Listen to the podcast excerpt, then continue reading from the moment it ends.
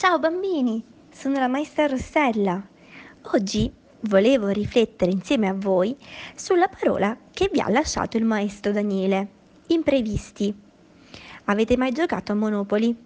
Alcune volte, tirando i dadi, capita di arrivare sulla casellina imprevisti queste piccole carte rappresentano spesso uno stop nel nostro percorso di gioco e come nella vita di tutti i giorni, gli imprevisti rappresentano un qualcosa di inaspettato che ci costringono a fare un cambiamento nella nostra quotidianità quello che stiamo vivendo adesso è proprio un imprevisto.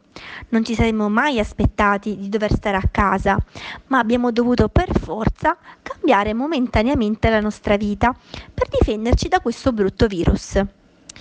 Proviamo a capire come possiamo vivere questo momento. Domani la maestra Silvia vi spiegherà qualcos'altro. La parola chiave di oggi è cambiamento. Ciao a tutti!